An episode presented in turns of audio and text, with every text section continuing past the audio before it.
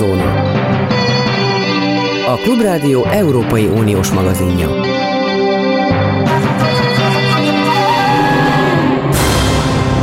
Jó napot kívánok, Zentai Péter vagyok. A magyar miniszterelnök Belgrádban, midőn átvette a kitüntetést a szerb elnöktől, viccesnek, sőt unalmasnak nevezte már az Európai Uniót és annak az egyik döntéshozatali szervezetét, az Európai Parlamentet.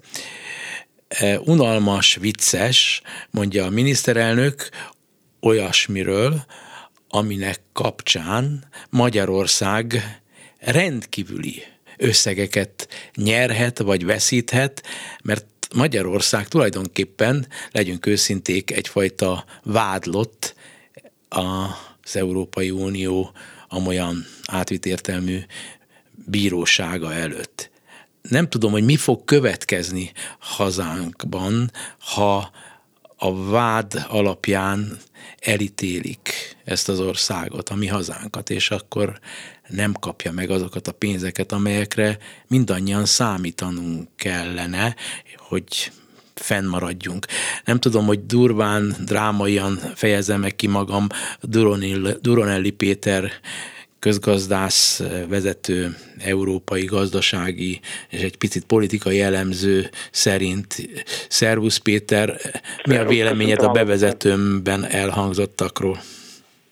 Hát a, a miniszterelnök az úgy viselkedik, úgy viselkedett ezen a rendezvényen, mint a rossz gyerek, aki tudja, hogy rosszat csinált, és tudja, hogy jön a következmény, legyen ez bármi is és uh, igyekszik elbagatelizálni, meg uh, idétlenül kinevetni azt, ami várható, uh, várható. Tehát, hogy uh, az, hogy pontosan, tehát euróban kiszámolva, hogy fognak dönteni végül is a, az Európai Unió döntéshozói, azt nyilván nem tudjuk, de jelentős uh, anyagi következményei vannak és lesznek uh, az elmúlt 12 évnek uh, ebben a mostani helyzetben, és nyugodtan számítottunk arra, hogy ez a pénz, ennek a jelentős része, ez nem fog rendelkezésre állni, ami egyébként rendelkezésre állhatna.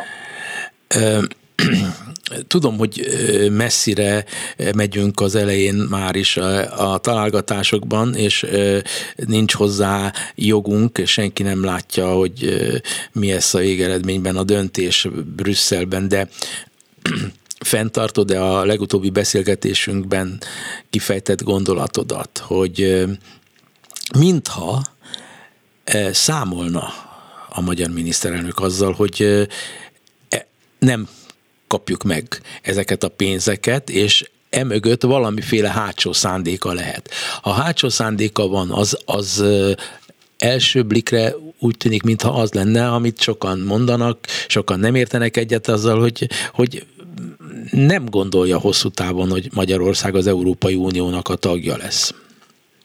Ez is benne van a pakiba, de ezt, ezt nem tudom, tehát tényleg nem tudom, milyen gondolatok forognak. Azt kell tudni, hogy a miniszterelnök fogságban van, tehát ő nem a saját akarat szerint cselekszik most már. Tehát teljesen egyértelműen, hogy ö, Oroszország ö, orosz érdekek ö, mellé állt be a kelet és a nyugat közti ellentétben az, hogy éppen Belgrádban van, volt, az, hogy az egyébként a Daytonai béke folyamatot aktívan felrúgni kívánó Milorad Dodik boszniai szervezetővel is rendszeresen találkozik, ugye a magyar adófizetők pénzéből finanszírozza egyébként ő maga is Dodikot.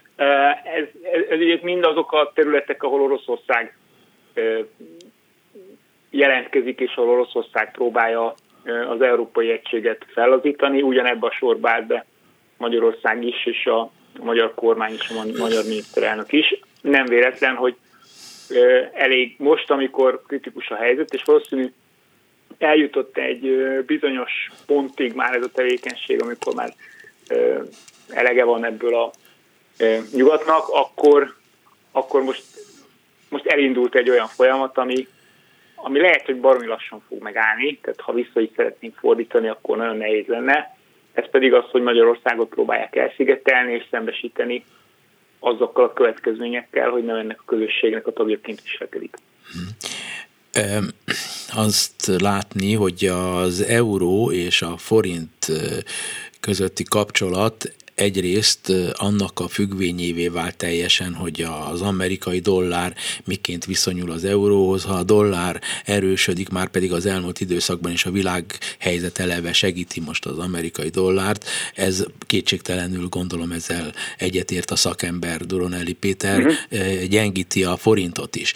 De pluszban van itt egy olyasfajta jelenség, hogy a magyar forint rosszabbul viselkedik, ha szabad ezt a szót használnom, az euróval szemben, mint bármely más régióbeli kelet-európai, közép-európai valuta, és emögött ott rejlik, gondolom én, az Európai Unió és Magyarország vitája. Ha az történik, amit számítunk, hogy tudnélik itt tovább feszül a helyzet Magyarország és az Unió között, akkor az eurónak várható-e egy komolyabb erősödése a forinttal szemben, és a forintnak egy általános gyengülése, és ha igen, akkor ennek milyen közvetlen következményei lesznek ránk nézve? Forint árfolyamát most közvetlenül három dolog befolyásolja. Az egyik az, ami elhangzott az előbb, tehát az amerikai dollár erősödésékor szokott gyengülni a forint. Ez azért van, mert ez időről időre előjön egyébként, amikor a világban stressz helyzet van, tehát tőkepiaci turbulenciák vannak, az jellemzően a dollár erősödésével szokott járni, és azoknak a devizáknak a gyengülésével, amelyeknek a fundamentumaival baj van ahhoz képest, hogy az árfolyam hol áll. Tehát, hogy látszik, hogy nyilván egy erősödő olyan hangulat, amikor a dollár erősödik, akkor általában félelem, az óvatosság uralkodik a piacokon, és ilyenkor a, a, a forint is hajlamos gyengülni, annak ellenére, hogy egyébként a kamat szintje eléggé magas. A másik helyzet, ami a másik dolog, ami a forintot most közvetlenül befolyásolja, az az, hogy vajon milyen ö, európai energiaárszinteket ö, gondolunk az elkövetkezendő hónapokra vagy negyedévekre, ugyanis azt lehet mondani, hogy a jelenlegi gázár szinten, ami ugye most azért lényegesen kevesebb, mint volt, de mondjuk 8-szor 10-szer nagyobb az európai gázár most, mint ami a megelőző évek, mondjuk 2019 vagy 2021 előtti periódus, több éves periódusnak az átlaga, egy ilyen magas energiaárak mellett Magyarországnak jelenlős külső egyensúly hiánya is lesz, ugye nagy energiaimportőrök vagyunk, tehát egy 10%-ot is meghaladó folyófizetési mérleg hiány is kijön egy ilyen magas energiaszámla esetén. Ez ugye annyit jelent, hogy akkor Magyarország minden 100 forint megtermelt nemzeti jövedelemből 110 költen el. Ez egy nem fenntartható dolog, külső egyensúly, importtöblet, vagy külső egyensúly probléma, importtöblet, az mindig is devizagyengítő hatású. Ez a második. Harmadik pedig ugye ez a geopolitikai helyzet, amiben, amiben kommandíroztuk magunkat, tehát, hogy nem, hogy szemben állunk a nyugattal és támasztjuk a hátunkat Oroszországnak, hanem ez akkor történik, amikor kiderült, hogy azért Oroszországnak a geopolitikai pozíciója az messze nem olyan erős, mint amit akár, akár én gondoltam volna egy évvel ezelőtt, meg amit más is gondolt egy évvel ezelőtt. Tehát, tehát egy, egy győztes hatalommal szemben állunk, megborult külső egyensúlyjal, kezdőd szétcsúszó költségvetéssel és egy, egy relatíve alacsony növekedési potenciállal. Ezek, ez mind az a mix, ami az er, a forint árfolyamán befolyásolja, és egyébként az, hogy amikor ténylegesen megszületne esetleg egy olyan döntés, hogy ez a pénz nem jön, az mit okoz az euró árfolyamának, vagy a euróforint árfolyamban, az, az annak is a függvénye, hogy a másik két ö, ö, tényező mi lesz, tehát hogy a dollár erősödik tovább, illetve hogy az energiapiacon mi történik. Tehát ad abszurdum az is lehet, hogyha valamilyen drávai árfolyam zuhanás lenne az energiahordozók piacán, tehát a gáz meg az európai áram piacán, akkor lehetséges, hogy egy kedvezőtlen döntés, pénzügyi döntés esetén is a forint az megmaradna, tehát ezt így nehéz előre megmondani. A világban kétségtelenül nem Magyarország a központi téma, mi magyarok természetesen a mi problémánkat megfelelően látjuk, hogy minket közvetlenül érint. De a világban valóban az inflációnak a kérdése, illetőleg az energia krízis alakulása a leglényegesebb, ilyen mondjuk így gazdasági pénzügyi kihívás. Hogy látod azt, hogy az utóbbi időben, az utóbbi hetekben eléggé megoszlottak a szakmaemberi vélemények arról, hogy ez az energiakrízis talán mégsem lesz olyan tartós, mint amilyennek feltételeztük mondjuk két hónappal ezelőtt, és az infláció sem lesz olyan nagyon drámai, esetleg, mint amilyennek feltételeztük ugyancsak két hónappal ezelőtt. E tekintetben nem dőlt el a vita, csak az arányokban vannak eltolódások, hogy a szakemberek egy része e, már mérsékeltebben pessimista, a másik része megmarad pessimistának, a harmadik része pedig még pessimistább. Te hova tartozol? Attól függ, hogy hogy mérjük a pessimizmust, ami az inflációt illeti, én azért eléggé régóta tartozom abba a csoportba, akik nem számítanak jelentős, hosszú távon jelentős inflációra, és én azt gondolom, hogy az, ami most történik a, a világban, és ami történik a, a, az áruk és termék szolgáltatásoknak a, a piacán, akár Magyarországon, akár Európában, akár máshol, ezek igazából hosszú távon ezek nem annyira inflációs hatások. Ugyanis azt kell látni, hogy ugye pontosan olyan termékeknek megy fel az ára, aminek a kereslete az relatíve fix. Tehát, hogy nem fogunk keresesebbet enni, és hát a fűtésen is valamennyit azért lehet spórolni, de azért összességében az energia felhasználásnak is van egy olyan mérték, ami, ami alá nem tudunk menni. Ez viszont annyit jelent, hogy a háztartásoknak a zsebéből rettenetesen sok pénzt vesz ki, pénzt vett ki az elmúlt időszaknak az árszínvonal emelkedése. Ez annyit jelent, hogy a lakossági vásárlóerő az drasztikusan csökkent. Tehát minden az az összeg, amit elkölthet bármi más, ami nem élelmiszer és, és energia, tehát mindenféle ciklikus dologra, legyen az autó, vagy építkezés, vagy utazás, vagy tartós fogyasztási cikk, vagy bármi ilyesmi. És ugye ez a fajta kereslet visszaesés, ez bizony recessziós hatású, és ez alapvetően minden egyéb áru és szolgáltatás piacán ugye egyébként önmagában ár csökkentő hatású, hiszen ha nincs kereslet, akkor nagyon nehéz ö, ö, árakat emelni. Nyilvánvalóan a, az input árakat, tehát azt, azt, azt muszáj áthárítani, és akkor a kérdés az, hogy, hogy aki áthárítja, az talál-e megfelelő mennyiségű vásárlót, hogy le kell húzni a rolót, vagy csak kevesebb mennyiségű ember fog akkor a szolgáltatásokat igénybe venni. Tehát az összességében van egy ilyen, egy ilyen hatása, hogy a tovagyűrűző inflációs momentum az egyre kisebb lesz. Úgyhogy én is abban a, azt mondom, hogy nem az infláció lesz nekünk a legnagyobb problémánk, viszont azt gondolom, hogy az európai gazdaság az, az simán egy komoly recesszióval nézhet szembe az elkövetkezendő negyed években. Nagyon jó, hogy nem 350 euró a gáznak a megawatt óránkénti ára, nem mondjuk csak 200, de azt hiszük, hogy ez mondjuk 20 euró volt éveken keresztül, akkor azt mondjuk, hogy ez egy tízszeres energiaszámú növekedés, ugye az elektromos áramban is ilyen hasonló nagyságrendekről tudunk beszélni, magas egy számjegyű, két számjegyű, tehát hatszoros, nyolcszoros, tízszeres ára növekedéstől, ezt nem fogja tudni az európai gazdaság kicsengetni. Úgyhogy ilyen formán optimista is vagyok, mert nem gondolom, hogy az inflációtól nagyon kell félni, de ugyanakkor van bennem egy pessimizmus is, és ez egy ilyen konjunktúrás, konjunkturális fókusszal azt jelenti, hogy erősen kell félnünk a recessziótól. Röviden, ö, amit elmondtál, az e, meglehetősen hitelesnek gondolható, hogy a recesszió az lassan kimondhatóan elkerülhetetlen, és valószínűleg olyan országokban, amelyek képlékeny állapotban vannak, Magyarország súlyosan érint bennünket, valószínűleg más országokat kevésbé fog, viszont az a kérdés, hogy hogyan csomagolja a politika mindezt a választópolgárok számára. Te elfogadod azt, hogy esetleg Orbán Viktornak annyiban lehet igaza, hogy ő úgy gondolja, hogy a nyugat-európai közvéleményeknek nagyon nehéz eladni az életszínvonal, életminőség várható romlását, és az egészet rá lehet fogni a brüsszeli úgymond bűnökre, illetőleg arra, hogy az oroszok ellen szankciókat hoztak, és ezek alapján esetleg Nyugat-Európában, várhatóan elsősorban Olaszországban, de látjuk, hogy Svédországban is bizonyos jelek utalnak erre, és másút is, hogy olyasfajta politikai eltolódás megy végbe, ami az ő világképében pozitívnak látszik.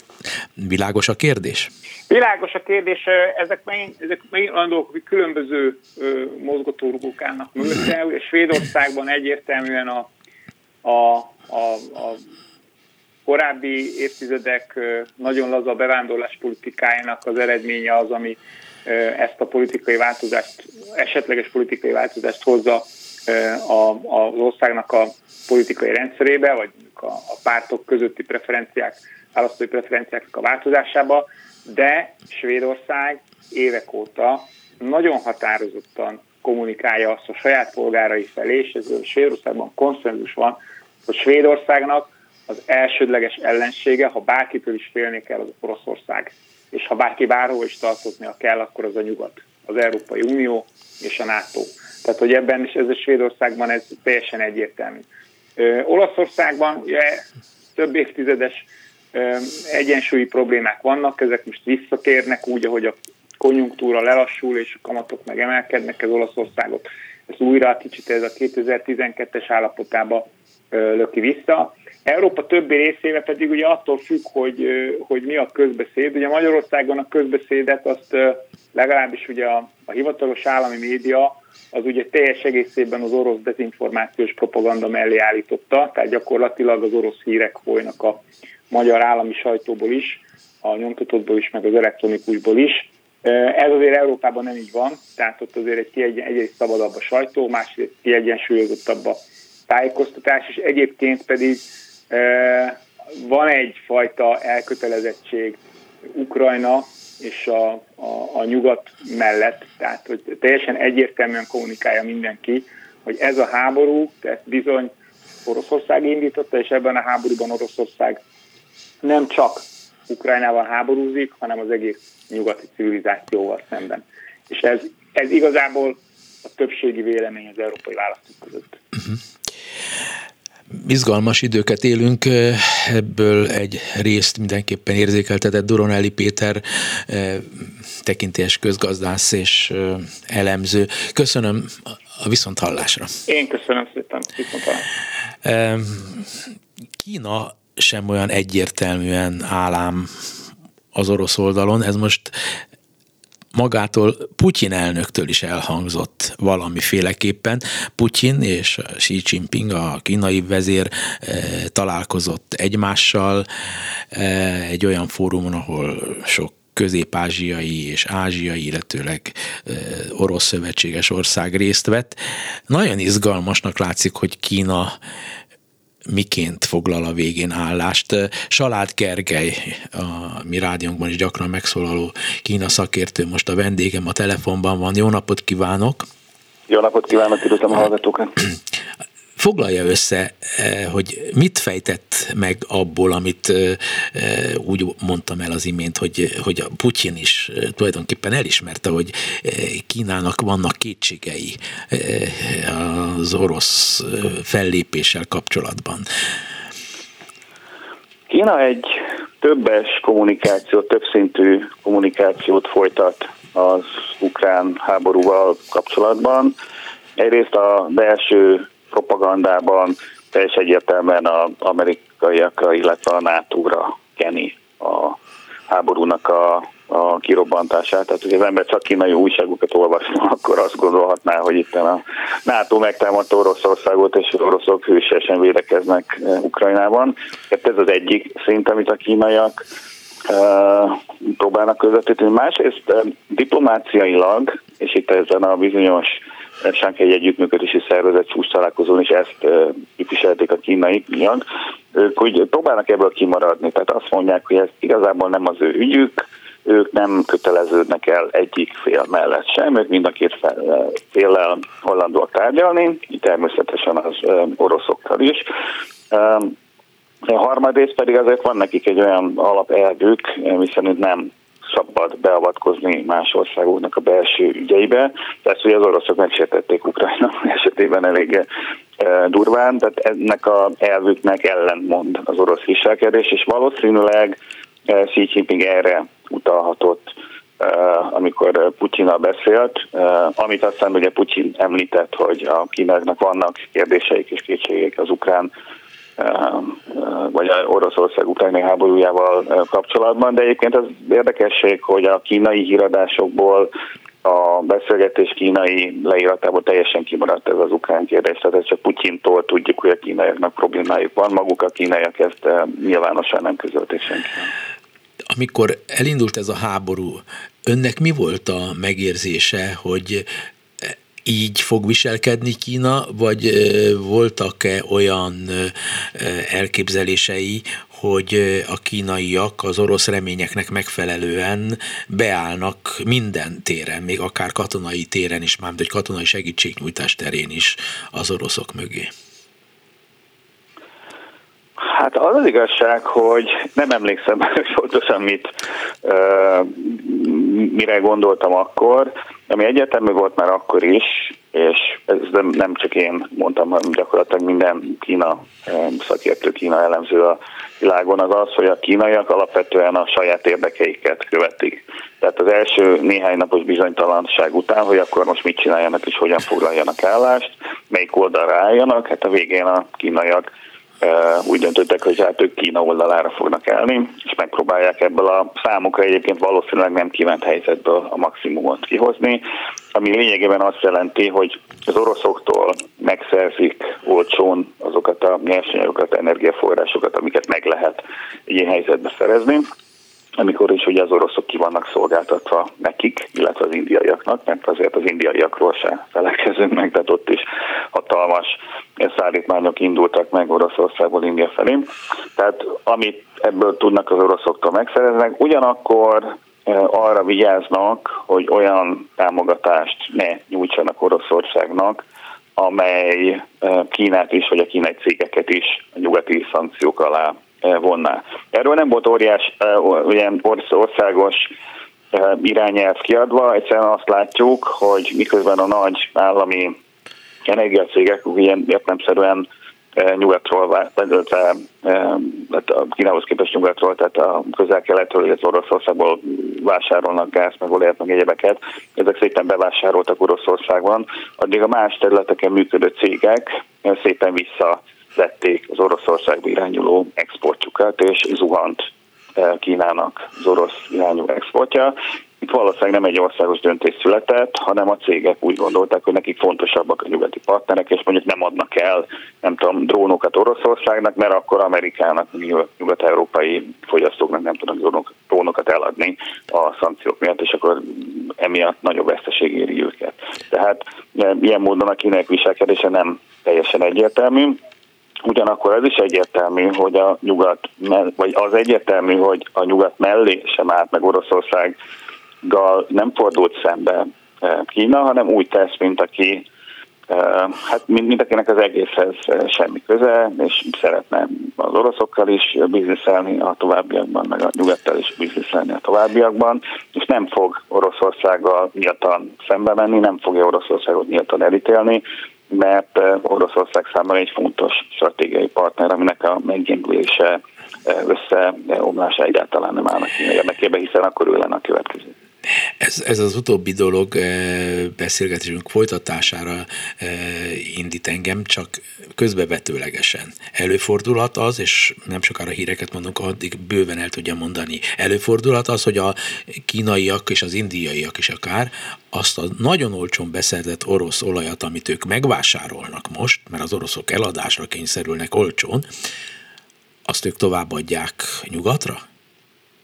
Persze, ez már zajlik, ez az egész történetben az egyik leg, nem tudom, viccesebb vagy legképmutatóbb dolog, hogy a, a nyugati cégek ugye a, a ilyen rövid határidős piacokon vásárolják fel a kínaiaktól az orosz gázt. Ugye a kínai ugye akadály nélkül hatalmas annyi gázt vásárolnak, amennyire nekik nincsen szükségük, hiszen a kínai gazdaság az alapvetően nem gáz alapú. Kínában a, a földgáznak is e, szerepe van, e, ezért bőven van felesleges gázkészletük, ezt szépen spotpiacokon eladják a nyugati azoknak, akik minden csepp gázért hajlandóak bármit megtenni. Úgyhogy ez már most zajlik.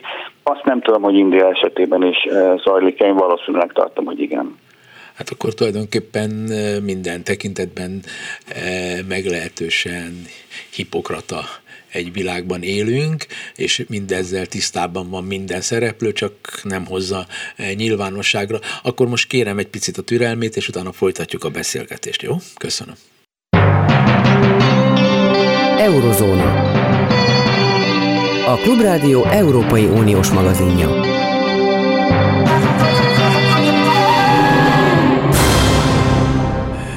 Salád Gergelyt eh, most arról kérdezném, hogy az ő meglátása szerint Kína eh, végeredményben potenciálisan profitál-e alapvetően abból, ami most a világban történik, Kínának az igazi vetétársa az Egyesült Államok. Az Egyesült Államoknak is megvannak a nagyon súlyos belső problémái, de ekközben, amiről még nem tettünk említést, úgy olvasni, úgy hallani, hogy Kínának még objektíve nagyobb belső problémái vannak, mint a nagy vetétásnak, az Egyesült Államoknak. Igazítson bennünket valamilyen irányban, kérem. Nyilvánvalóan Kínának is vannak belső problémái, meg persze az Egyesült Államoknak is. Komoly eladósodottsággal küzdenek a kínai cégek, helyi kormányzatok, egyebek, környezetkárosítási problémáik vannak, egyensúlytalanságok, egyenlőtlenségek a kínai társadalomban, illetve hát egy demográfiai hát katasztrófa, vagy legalábbis válság fele arra szolgat az ország. Tehát bőven van mivel foglalkozni a kínai vezetőknek, és egyébként a kínai kormányzat az alapvetően a belső problémákkal foglalkozik, és a belső kérdéseket rendezik. Tehát mi itt ugye azt látjuk, hogy kínaiak nyomulnak, meg nem tudom, meg Putyinnal találkozik a Xi Jinping, meg egyebek, de valójában, hogyha megnézzük, hogy mi az, ami a kínaiakat foglalkoztatja, hogy megnézzünk egy kínai újságot, megnézzük egy új kínai újságnak a címlapját, vagy felmegyünk a kínai internet, akkor azt látjuk, hogy őket a, a magas ingatlanáraktól kezdve a nem tudom, szárazságon keresztül egyéb problémák foglalkoztatják, és mindaz, ami ugye számunkra fontos, hogy ukrajnai háború, meg amelyik, meg egyebek, ezek, ezek mellékesek, vagy ezek nem, nem tartoznak a fő problémák közé. Tehát Kína alapvetően, hát mint általában nagyhatalmak, azért egy belső fókuszú ország. Szóval azt, hogy ezek a problémák milyen nagyok, ez szerintem élő ember nincsen, aki e, tudnám, mert azokból a adatokból, amit a kínaiak közölnek, vagy ami egyáltalán tudható e, Kínáról, nem, nem, nem feltétlenül lehet e, megbízható következtetéseket levonni, mert az egész ugye közgazdaságtudományunk, társadalomtudományunk, politikatudományunk az a nyugati tapasztalatok alapján lett kialakítva, tehát azok a fogalmak, amiket mi használunk, hogy adósság, meg befektetés, meg infrastruktúra, meg egyebek, ezek, ezek igazából a, a nyugati társadalomra, társadalmakra élő fogalmak, és Kínában ezek egy picit más jelentenek, máshogy működnek, úgyhogy igazából a, a elemzők körében onnantól fogva, hogy Kína holnap után össze fog omlani, és egy nagy fehér lyuk lesz a helyén, odáig, hogy Kína megserezdül, és nem tudom, 20 éven belül az egész világot uralni fogja, óriási a szóródás, ezt nehéz tisztán látni. Én az eddigi tapasztalatok, illetve a saját megérzéseim alapján azt mondanám, hogy Kína azért uralja a saját problémáit, tehát nem lesz itt egy hirtelen összeomlás, nem lesz itt országos válság. A növekedés az természetesen lelassul, már eddig is lassult, de azért még jó ideig folytatódni fog, és hát ahogy eddig is sikerült az elmúlt 40 évben kezelni a problémákat, ugye a jövőben is a kínai kormányzat rendelkezni fog azokkal az eszközökkel, meg képességekkel, amelyekkel az ilyen akut problémákat meg tudja oldani. Aztán persze lesz a egy akut probléma helyett tíz másik problémájuk, azokat is valahogy megoldják, azok lesz száz.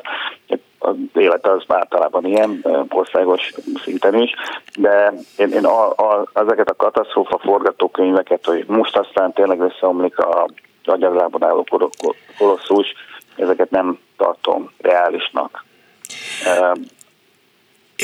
Világos, ami egy igazi dilemma az én nem vagyok igazi szakember, csak inkább beleugatok egy csomó dologba, de én úgy vélem Kína egész történetét az elmúlt 35 évben, hogy ez az ország tulajdonképpen maga a globalizáció legfőbb példaképe, a letéteményese, és amit Oroszország hirdet, és amiben tulajdonképpen mi eh, magunk is, és sok nacionalista politikus eh, benne van az az, hogy a globalizációt kell eh, lesz, leküzdenünk, mert az a legnagyobb veszély. Ennél fogva lemesztelenítve a dolgokat, én úgy gondolom, hogy az Egyesült Államoknak inkább természetes partnere, és a nyugatnak inkább természetes partnere, és a nyugati felfogásnak a kínai népköztársaság, még ha világos, hogy nem ugyanarról van szó, mint Oroszország. Tehát én úgy látom a világot, és ebben kérem, hogy röviden segítsen, eh, hogy, hogy igazam van-e vagy sem, hogy, hogy, hogy valójában ez csak duma, hogy most mi az eh, Oroszországgal vagyunk az amerikai imperializmus elleni harcban. Ezek jól hangzanak, de természeténél fogva a kínai népköztársaság eh, inkább versenyezve a nyugattal kell, hogy együtt legyen, és Oroszország egy, egy múló szeszélyé kell, hogy váljon. Mert az, ez egy reakciós eh, gondolatkör, nem a mai világnak megfelelő, amit az oroszok képviselnek. Most Kína és Oroszország között óriásiak a különbségek. Ezt uh, sajnos a nyugati eh, média, meg politikusok időnként elfelejtik, ugye nagyon gyakran emlegetjük együtt Kínát és Oroszországot, tehát valójában eh, teljesen más a hagyomány világa két országnak, mások az ambíciók és mások a, a lehetőség is a két országnak. Valóban, ahogy ön mondja, a kínai népköztársaság az elmúlt 30-40 évben a globalizációnak a fő nyertese volt, eh, míg Oroszország nem igazán vagy ugye Oroszország hát ilyen, ilyen periférikus vagy félperiférikus módon csatlakozott a globalizációhoz, hogy nem tudom, földgáz, meg szemet, meg műtrágyát e, szállított e, ipari termékekért e, cserébe. Kína ugye teljesen másképp működött, tehát Kína egyetemben nyertes a globalizációnak, és szeretné, hogy a globalizáció folyik tovább. Tehát amikor ugye Trump elnök meghirdette annak idején a America First politikát, akkor hirtelen Xi Jinping elnök volt az, aki a Davoszi világgazdasági fórumon ott verte az asztalt, hogy már pedig a globalizációnak folytatódnia kell, és hogyha Amerika nem, akkor Kína lesz ennek a vezetője. Viszont azért e, ugye a, a kínaiak szerint, és itt kapcsolódnak az oroszokhoz, a globalizáció az nem jelent egyet westernizációval vagy amerikanizációval. Tehát a kínaiak gazdasági globalizációban gondolkodnak, és nem abban gondolkodnak, hogy mondjuk a nyugati értékeknek, vagy a liberális demokráciának is globalizálódnia kéne. És itt ugye egy nagyon komoly ideológiai konfliktusban vannak a nyugati világgal, hiszen a nyugati világ azt gondolja, hogy a mi értékeink azok univerzálisak, és a kínaiaknak is, meg az oroszoknak is, meg az zimbabweieknek is, meg nem tudom, mindenkinek liberális demokráciába kéne érnie, élnie, ez lenne a világ rendje, a, nyilván a kínai kormányzat, meg az orosz kormányzat, meg az afrikai kormányzatok azért nem e, így gondolják a dolgot. E, tehát e, ebből a szempontból ideológiailag közelebb áll egymáshoz Oroszország és Kína. De gazdaságilag valóban Kínának a globalizáció lenne érdeke, és ez a bizonyos találkozó most Szamarkandban, ahol ugye India, Pakisztán, Irán, a Oroszország, meg a mindenféle sztánoknak a vezetői találkoztak, ez, ez tulajdonképpen egyfajta ilyen részleges globalizációs kísérlet, pontosabban azt mutatja fel a világ számára, legalábbis a kínaiak ezt próbálják sugalni, hogy a nyugaton kívül is van élet, és, és ott nem tehát számukra a globalizáció az nem az Amerikával való kereskedelmet jelenti, hanem nekik e, ebbe belefér az oroszokkal, az indiaiakkal, a bárki mással való e, üzletelés is. Tehát nem e, kizárólag azokat a szabályokat, kereteket fogadják őt el, ami a nyugat megpróbáljuk kényszeríteni, mert nekik van mozgásterük a nyugati kapcsolatokon kívül is. Ez talán ennek a csúcs találkozónak a legfontosabb üzenete a világ számára. Értem, tehát globalizáció legyen, de legyen úgy, hogy legyen egy nyugati globalizáció, és legyen egy alternatív globalizáció, amelybe akár bele tud férni, de nem főszereplőként, irányítóként, hanem mellékszereplőként Oroszország is, de ezt az alternatív globalizációt egyébként megalapozottan Kína fogja irányítani, és aztán a magyaroknak lesz majd a dolguk szerintem, hogy eldöntsék, hogy melyikhez akarnak tartozni. Most éppenséggel úgy tűnik, mintha ez utóbbihoz szeretnének tartozni, de ezeket már csak én hangosan beszélek magamban, mert kicsit már öreg vagyok. E, minden esetre nagyon szépen köszönöm Salád Gergelynek, Kína szakértőnek, egyetemi tanárnak, hogy velünk volt a viszonthallásra. Viszonthallásra. E, találós kérdés, melyik az az ország, amely a világon elsőként indította be a rendes közlekedésben a hidrogén meghajtású vonatokat? Az ország, amely a következő években vasúti hálózatának megújítására 62 ezer millió eurót szár. Melyik az az ország, amely 2030-ra energia szükségletének 100% át szél, nap és minden egyéb megújuló energiából fogja nyerni? Na, melyik az? Németország úgy van.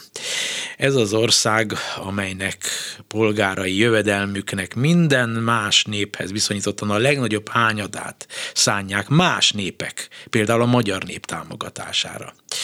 Ez az ország a világ egyik legszínesebb, legsokoldalúbb, legérdekesebb helyévé lett hogy csinálják a németek. Beszélgető partnerem Ceizing Miklós, Németország szakértő, a német turizmus első számú magyarországi képviselője és egy világutazó blogger, Gyémánt Balás. Először Ceizing úr szó. Egyébkénti sokszínűsége pedig egy történelmi egyszerűség, hogy 151 éve alakult ki a német birodalom, tehát a német nyelvű országoknak az egyesülése, és egészen addig különböző vonalon fejlődtek ugye ezek a különböző államok, és ezért borzasztóan sokszínű mind a mai napig nem egységes ország abban az értelemben, hogy egy nemzetállam szokott. Itt van a stúdióban Gyémánt Balázs, és egy hivatásos világutazó, várom a véleményt. Én, én azt hiszem, hogy eh, ha csak gazdasági oldalakat nézünk, akkor természetesen csak ezt a kemény Németország képet kapjuk, és itt jön be a, a mi szerepünk, vagy az én szerepem, mint utazási blogger, vagy mint tartalomgyártó, akik megpróbálják Németországnak azt a, az egyedi, sokszínű, cool, über cool oldalát megmutatni, amit lehet, hogy egy eh, mondjuk a szüleim generációja nem feltétlenül ismer, mert nem azokat a forrásokat olvassa. Amikor én Németországba utazom, akkor ezt a sokszínűséget úton, útfélen megtapasztalom, legyen szó egy nagyvárosról, legyen szó egy, egy vidéki kishelyről, ahol nem a nagy gyárakról, nem a technokrata dolgokról, nem az iparról számolok be, hanem pont azokról a pici, színes, egyedi dolgokról, amik miatt érdemes lesz Németországba utazni is, és nem csak bizniszelni. Mondjon ilyen példákat, amik ö, szembetűnőek egy világutazó számára, és nem szembetűnőek azok számára, akik Németországot csak távolból ismerhetik a sajtóból. Nézzük mondjuk a legkézenfekvőbb város, Berlint. Berlinben a többség az megnézi a nagy látnivalókat, megnézi a, a klasszikus épületeket, a Brandenburgi kaput, de hogyha egy kicsit kijebb megyünk ezeknél, akkor ott vannak a street artok, a falfestmények, amik lehet, hogy bizonyos embereknek piszkosak, mocskosak, a grafiti, a, grafitik, a, a grafitik, de ezek nem sima grafitik, ezek nemzetközi német vagy épp nemzetközi művészeknek a fantasztikus munkái, amik például megjelennek a, a panelházak oldalán megjelennek a kicsi udvarokban, színesé teszik a, a várost. Vagy ott van mondjuk uh, Hamburg, aminek szintén van egy nagyon klasszikus uh, oldal, amit mindenki meg akar nézni, hajózással kapcsolatos. De ott is, hogyha mondjuk elmegyünk a régi városrészbe, amely egykoron a vörös lámpás negyed volt, akkor, akkor különlegességeket kapunk olyasmiket, amik a világ bármely más részén is vannak, de Németországra nem illik, legalábbis az előítéleteinknek nem felel meg, hogy, hogy olyan is tud lenni, mint Olaszország, Németországon belül mediterrán kultúra is van, és van ilyen kemény, protestáns, észak-nyugat-európai kultúra épp annyira, mint ahogy a NDK kultúra is jelen kell legyen. Érdekes, mert az én fejemben Németország pont nem ilyen. Én, az én fejemben Németország egy nagyon sokszínű, rengeteg kis apró szövetből álló ország, amiből összejön ez a nagy németországi dolog, amit mindenki ismer. A, lehet, hogy az én generációm már nem úgy néz, nem úgy tekint Németországra, mint, mint korábban egy nagy birodalmi városra, és ezeket az pici, cool dolgokat fedezi fel benne. Igen. Sokan mondják, magam is tapasztaltam, és nem tudom mi a önöknek a véleménye, hogy, hogy az sem látszódik, nem tükröződik, hogy a német emberek, mint olyanok, szorgosan éjjel-nappal dolgoznának, és csak a munkának élnek. Igen? Szóval szerintem kliségben nem szabad gondolkozni, hiszen ugyanúgy, hogy Magyarországon, Budapesten, Berlinben, Németországban is különböző félefajta emberek élnek, nem csak német születésűek, hanem a világ minden részéből vannak ott emberek, és én úgy gondolom, hogy pont ez adja ezt a szépségét, ezt a sokszínűségét, hiszen egy étel is akkor finom, hogyha sok alkotó részből tevődik össze, és Németországot ezt teszi szépé, és hadd használjam azt a szót, hogy szerethetővé, mert itt mi egy szerethető Németországról beszélünk. Miért van az, hogy sokkal több előítéletet tapasztalni a kelet-európai egykori szocialista országok közvéleménye részéről Németországgal kapcsolatosan, és sokkal kevesebbet mondjuk a dél-európai, dél-nyugat-európai országok közvéleménye részéről, mert én, hogyha például Berlinben járok, vagy Münchenben, ott látom, hogy mennyi latin-európai, francia, spanyol, olasz látogatja meg. Sokkal több jön, sokkal többen mennek onnan, mint például akár hazánkból, akár Romániából, Bulgáriából. Például az én generációm, ugye Balázs egy más generáció, mint én. Ugye én még abban nőttem fel, hogy volt az NDK, és volt ugye az NSK. Most ugye az NDK-ba könnyebben tudtunk utazni, meg az is egy szocialista táborba tartozó ország volt. Ugye akkor az volt az első számú német nyelvű destinációvá tudtunk utazni, és ugye Nyugat-Németország, meg ugye az a rész volt, ahol jól be lehetett vásárolni, a nagyvárosok, ugye akkor nálunk még nem voltak a plázái, és ö, ö, valóban Nyugat-Németország egy picit elérhetetlenebb volt, mint mondjuk a keleti blokknak az országa, és szerintem azért a rendszerváltás óta már több mint 30 éve eltelt, tehát azért egy pici változás szerintem ebben már megfigyelhető de ha mondjuk azt nézzük, hogy valaki számára az, hogy most kelet-nyugat nem, nem egy izgalmas dolog, mert hogy ebben élt mondjuk akár itt Magyarországon is, jövök én, vagy a nálam még jobb, még fiatalabbak, akik azt mondják, hogy na hát mennyire szexi ez a keleti oldal, hogy ilyenek is voltak, és aki nem ebben nőtt fel Magyarországon, vagy Nyugat-Európában, vagy az Egyesült Államokban, annak ez egy, ez egy nagyon különleges dolog, hogy látja Berlinnek a modern, meg a régi nem modern részét is, és egy olyan, ez egy olyan szexi attitűdöt ad mondjuk mondjuk Berlinnek, vagy akár a többi nagyvárosnak is, amik a vonalon voltak, ami miatt érdemes ellátogatni, és ami miatt mondjuk a nyugatiak Igen. többen keresik fel. Igen, egyébként ha figyeljük a Németországba utazó turisták, látogatók, üzletembereknek a hova tartozását, honnan mennek, akkor nem tévedek, vagy tévedek, ha azt gondolnám, hogy a Kelet-Németország nem messze többet érdemelne, mint amennyire értékelik a világban. Ez, ezt jól látom? E, igen, én úgy mondanám inkább ezt, hogy amikor 32 év ugye megtörtént a rendszerváltás, akkor azért a kelet-német idegenforgalmi infrastruktúra teljesen más szinten volt, mint ugye a nyugat-európai infrastruktúra. Itt külön kell kezelni nyilván Berlint, ugye, aminek egyik része az NDK fővárosa volt, illetve hát a speciális sziget jellegű Nyugat-Berlin, ami ugye összeolvatta az évek során. Na most Kelet-Németország igazából az infrastruktúrális fejlődések, fejlődés révén az utóbbi egy-két évtizedben nagyon utolérte Nyugat-Németországot, és itt nyilván vannak azért olyan régiók, mint most is, és talán ezért csábítóak például, hogyha észak-kelet-németországra tekintünk, tehát Berlintől északabbra az a fantasztikusan szép túlvidék, vagy pedig, ahogy előbb is említettem, a keleti tengernek a partja. Tehát ott nagyon sok érintetlen természeti területet találhatunk, és meg kell még, hogyha keleti, hogyha az új tartományokról beszélünk, ugye, tehát a volt Kelet-Németország, akkor nagyon sok olyan középkori város, kisváros és közepes város van Türingiába vagy Szászországba, ami pont azért őrizte meg a báját, hiszen a második világháború után ugye itt nem volt például a Marshall segély, amiből ugye gyorsan felépítették a romokból a városokat, és így a régi megmaradt épületeket restaurálták az utóbbi 30 évben, és sokkal inkább megmaradt az a fajta építészeti stílus, ami a második világháború előtt volt. Igen, de, de az, hogy a demográfiai kép különbözik, Nyugat és Kelet-Németország között tudnélik. Nyugat-Németországban látványosan több a fiatal, kelet-németországban látványosan több a magam korabeli baby boomernek nevezett nemzedékhez tartozó, az mennyire teszi olyan bicebócává az egész Németország képet, tehát hogy, hogy van egy ilyesfajta kiegyensúlyozatlanság továbbra is, vagy nem tudom, hogy maguk észrevették ezt, amit én észrevenni vélek, különösen most, hogy arra jártam az egykori NDK-ban elég sokat ugye 89, illetve 90 után, tehát az újraegyesítés után egyértelmű munkaerő elvándorlás volt, ugye Kelet-Németországból Nyugat-Németország felé.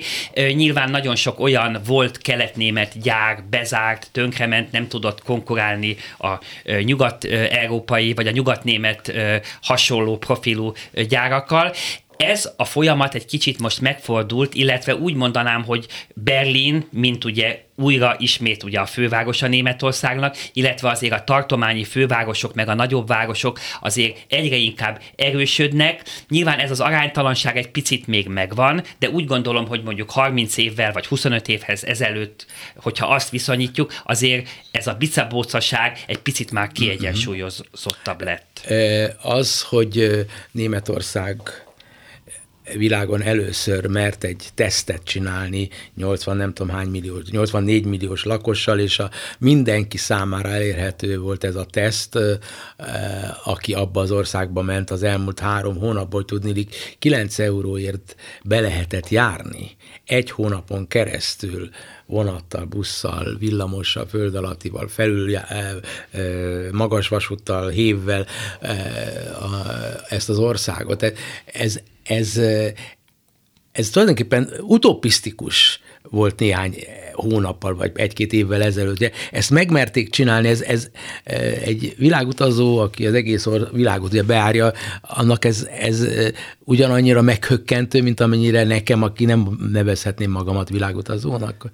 Az, hogy 9 euróért lehetett utazni Németországban vonattal szinte bárhova, az egy, és egy, egy hónapon keresztül. Az egy, az egy óriási marketinghúzás volt, és fenntartható volt. És egy kicsit nem gondolom, hogy nagyon kényelmes volt ugyanazokon a járatokon utazni, mert biztos, hogy hatalmas tömegek voltak a vonatokon. De, talán De nem kicsi... csak vonatokról van szó, hanem minden városon belül is. Ezt elfelejtjük. A tömegközlekedéssel, minden, ami a fenntarthatóságról szól, ez nyilván segítette azt is, hogy megemelkedtek az árak, és hogy autóval, benzinnel menni az ugye jóval drágább. Az Szerintem ez egy zseniális ötlet, nem biztos, hogy mindenkinek ez a, mindenkinek így kell utaznia, de talán Németország abban nagyon erős, hogy megpróbálja formálni az emberek gondolatát, és hogyha egy, egy állami szinten azt mondják, hogy gyerekek 9 euróért lehet utazni, bármivel, az, az nyilván az, az, az olyan, mint hogyha ingyen utaznál. Abszolút egy kicsit elgondolkodtatja az embereket és az utazókat is, hogy jó, akkor lehet, hogy nem kocsival megyek most el a szupermarketbe, vagy most abban a múzeumban inkább kipróbálom a helyi villamost, a vonatot, lehet, hogy kicsit lassabb lesz, lehet, hogy kényelmetlenebb lesz, de hosszú távon ezzel gyanítom, hogy nagyon sokat el fognak érni.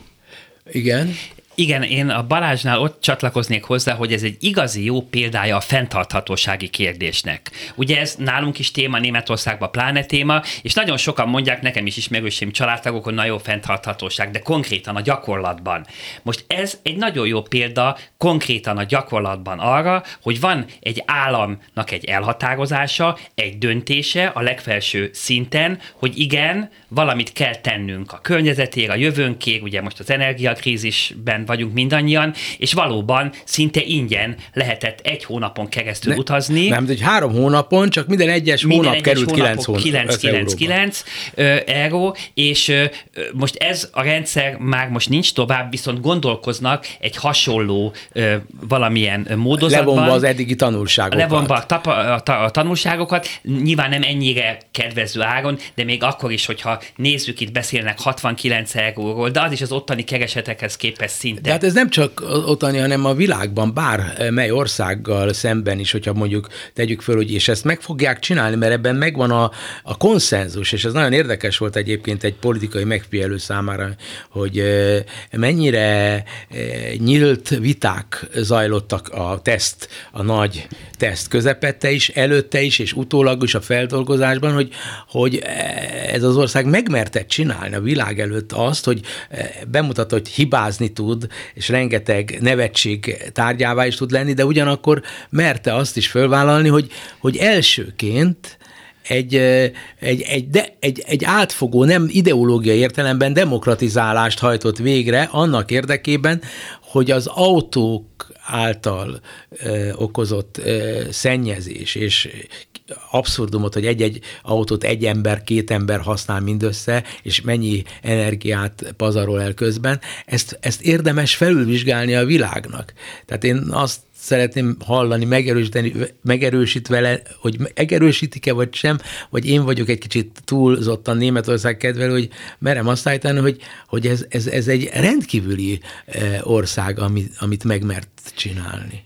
Igen, pláne azért is, mert egy nagy országról beszélünk. Egy hatalmas. Csomó nagyváros van, és ugye ez a 9 eurós jegy, ez az összes nagyváros, az összes város tömegközlekedésére érvényes Igen. volt. Tehát ez magyarul azt jelentett, hogy ha mondjuk valaki egy régióban mondjuk több várost akart most, mint turista megnézni, akkor egyszer kellett csak megvenni, és ez igazából arra is ösztönözte, hogy hoppá, itt az ingyen közlekedés, és ez igazából egy nagyon ügyes gazdasági húzás. Itt az ingyenes közlekedés, elmegyek még ide, meg elmegyek még oda, ott fogyasztok, ott megszállok, ott étterembe eszem, tehát ez nagyon ügyesen Eldugott ki településekre elmentek emberek, akik egyébként nem mentek volna. Igen, tehát igazából ez mindig úgy mondom, ez nem egy karitatív cselekmény volt, hogyha így vesszük, hanem ez egy nagyon józan, átgondolt gazdasági döntés.